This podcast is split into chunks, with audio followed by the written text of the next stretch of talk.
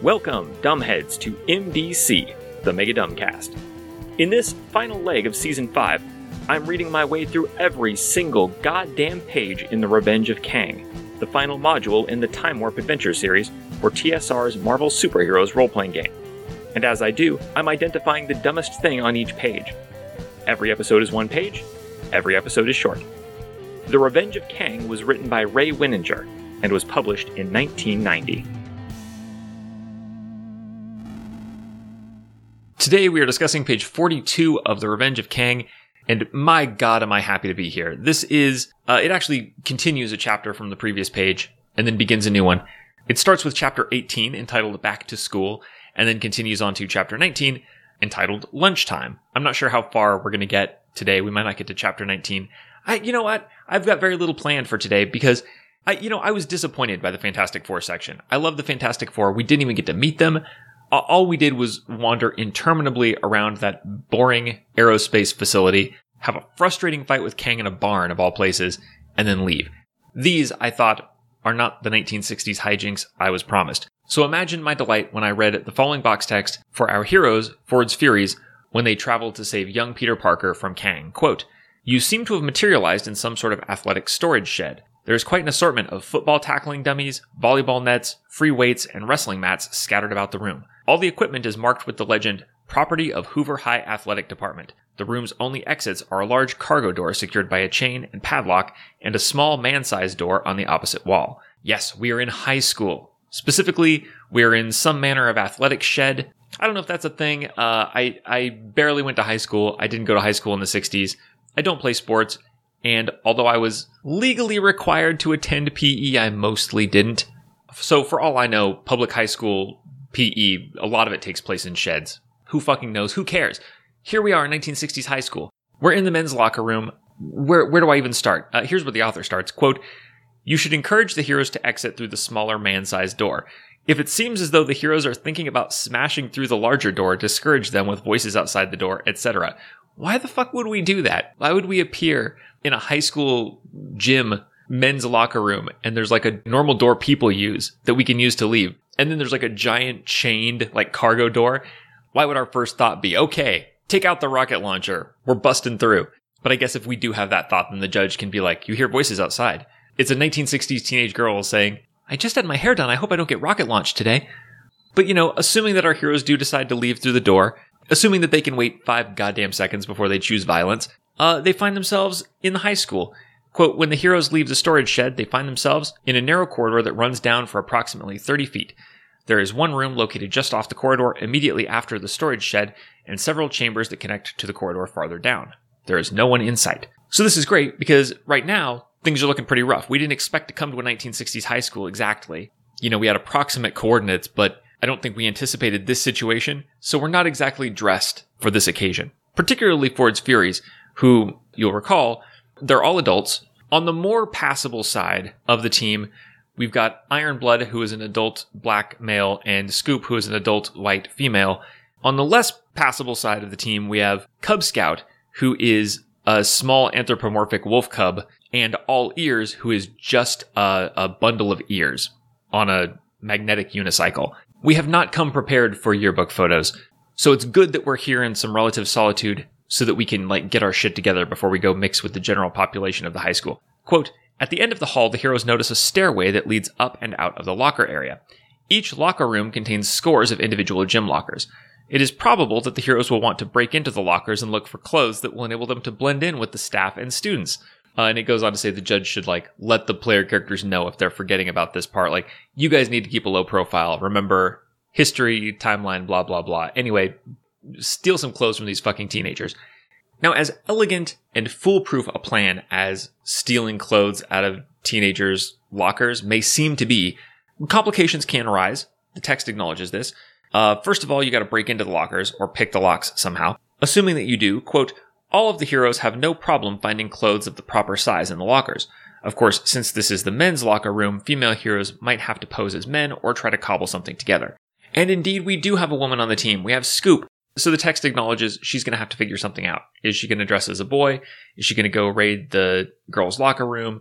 No mention is made of what to do if you are in any way more conspicuous than a woman, for example, if you are a wolf or ears, the assumption is you're going to work it out because, quote, just after the heroes get dressed up in their 1960s high school duds, one of the coaches approaches them. Quote, Shouldn't you all be in the cafeteria now? I suggest you all get down there on the double. He just goes for it. There's no role, there's no. I mean, this comes as a, a welcome surprise after we just followed the Misfits having a miserable time making dozens of stealth checks trying to get through the Aerodyne facility, just trying to walk, just trying to live, just trying to be, albeit in a secure location. Now, here we are, just the most motley collection of creatures who have ever tried to sneak through a high school, and we just throw on the first clothes we find, and then here comes a coach who, in theory, should know a lot of the students, right? Or at least be familiar with the general um, species of the students who go to this school. But he sees fucking Wolf Cub in his little stolen sweater vest or whatever, and is just like, hey, you, you with the fuzzy ears, shouldn't you be in the cafeteria? Just fucking delightful. I love this page. Anyway, as our heroes are leaving the locker room, because what are they going to do? Argue with the coach? It might blow their cover. They notice a poster or whatever that says football tryouts today, 3 p.m. at the field. And if you think that's going to come up later uh, in this leg of the adventure, you are so very right.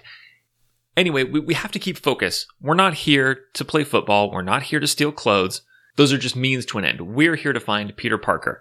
He's probably in the cafeteria. We can probably reason that out ourselves. And if we can't, uh, the judge is instructed to have basically every NPC we meet elsewhere in the high school tell us, you should be in the cafeteria right now. Uh, so eventually we're going to the cafeteria. But we're going to have to talk about that tomorrow because I'm just like, I'm out of smiles. That's why.